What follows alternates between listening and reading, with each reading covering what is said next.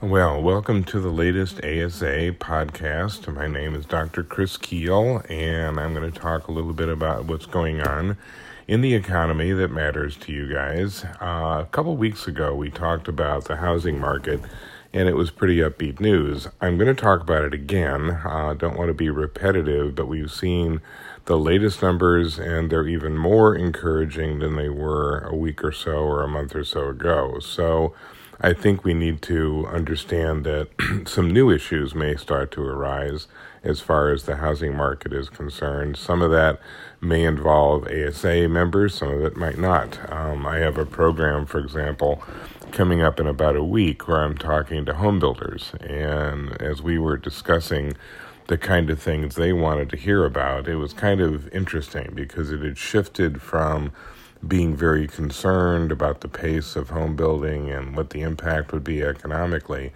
to more of a concern about how do we meet demand? What sort of things are we going to be facing as we see more and more interest in homes? I mean, the latest data that came out from July, I mean, housing starts jumped 23% from June, an annual pace of almost 1.5 million.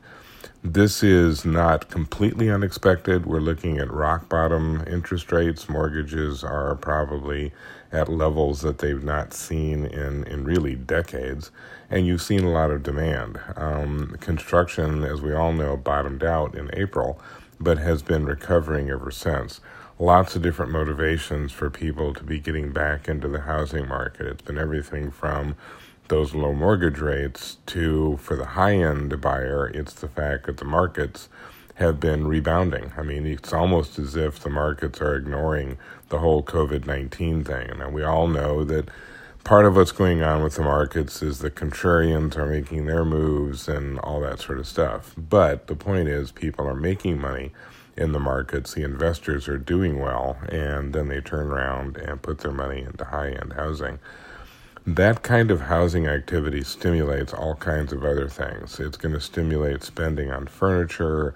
Appliances are going to see a surge. Um, we're seeing basically improvements even just in existing homes. The home improvement sector has been doing quite a bit of work around three things. Those have been the major new drivers. Number one has been actually building an office within somebody's home so that they really have an office environment.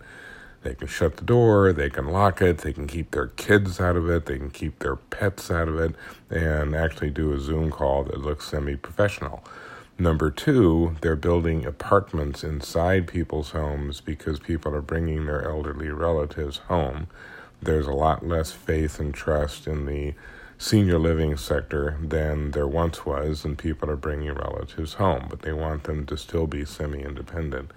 The third area has been creating what amounts to home entertainment within the context of, of everyday life. So rather than going to events and going to movies and going out to the bars, etc., people are now investing in movie rooms and bigger screen TVs and all that kind of stuff. So the remodelers have been seeing a lot of activity as well. A couple of things that are kind of looming as problems because I mentioned in the beginning that this is kind of shifting where people are less worried about where their business is going to come from and more worried about how they're going to handle it. The big problem has been labor, and that is going to continue to be an issue throughout. The assumption that people made, which was incorrect, was that with 40, 50 million people losing their jobs, well, how could there be a labor shortage? I mean, all these people are going to be looking for jobs, aren't they? And and construction pays pretty good, so hey, they're all going to get jobs in construction. The problem, of course, is that somebody who was working at a QuikTrip or making beds in a Marriott or working the concession stand at a football game, they're not going to suddenly turn into electricians and plumbers and framers and drywall hangers and all that stuff. These are trained positions, and we were short those kind of people before. The average age of a construction worker now is 56. So we're not dealing with a particularly young population anyway training has been a trick anyway, and now all of a sudden you have the restrictions on education. So you might be able to get away with trying to educate people virtually in some sectors. Going to be really hard to do that in construction. You can't do a lot of virtual training. It has to be hands-on. And beyond the fact that people who go into construction tend to be kinetic learners and they don't respond real well to the virtual stuff anyway. So, the big issue going forward is are there going to be enough trained people? Will they be able to hang on to the trained people they have? And then the area that you are probably most concerned about supply chain. Will they be able to get what they need to meet the demand in terms of what goes into the house and what goes into the remodeling project and the rest? So, the mission that you guys are faced with is dealing with that new supply chain, trying to figure out where this stuff is going to come from. Are we going to continue to have problems importing things from China or from other parts of the world? Will production shift to the United States? And if so, what will the expense be?